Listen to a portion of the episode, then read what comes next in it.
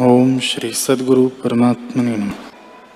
ईश्वर बोले, हे मुनीश्वर, स्वरूप के विस्मरण से जो इस प्रकार होता है कि मैं मरने वाला हूँ, मैं दुखी हूँ, सो अनात्मा में अहम प्रतीति करके ही जीव दुख का अनुभव करता है। जैसे स्वप्न में पुरुष अपने को पर्वत से गिरता देख दुखी होता है और अपने को मृतक देखता है। वैसे ही जीव स्वरूप के प्रमाद से अनात्मा में आत्माभिमान करके आपको दुखी देखता है।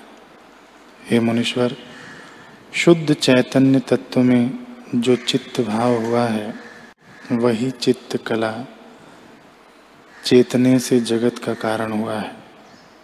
परंतु वास्तव में स्वरूप से भिन्न नहीं। जैसे जैसे चित्त कला चेतती गई है, वैसे ही वैसे जगत होता गया।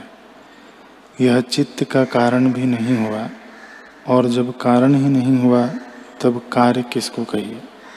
हे मुनीश्वर, न वह चित्त है, न चेतन है, न चेतने वाला है, न दृष्टा है, न दृश्य है, और न दर्शन है। जैसे पत्थर में तेल नहीं होता। न कारण है, न कर्म है, और न कारण इंद्रियाँ हैं। जैसे चंद्रमा में श्यामता नहीं होती। न वह मन है, न मानने योग्य दृश्य वस्तु है।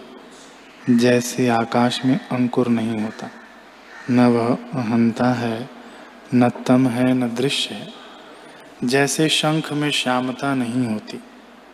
हे मुनीश्वर शब्द और अर्थ इत्यादि की कल्पना भी उसमें नहीं, जैसे अग्नि में शीतलता नहीं होती। वह तो केवल केवली भाव, अद्वैत चिन्ह मात्र तत्व है। स्वरूप से किसी को कुछ भी दुख नहीं होता।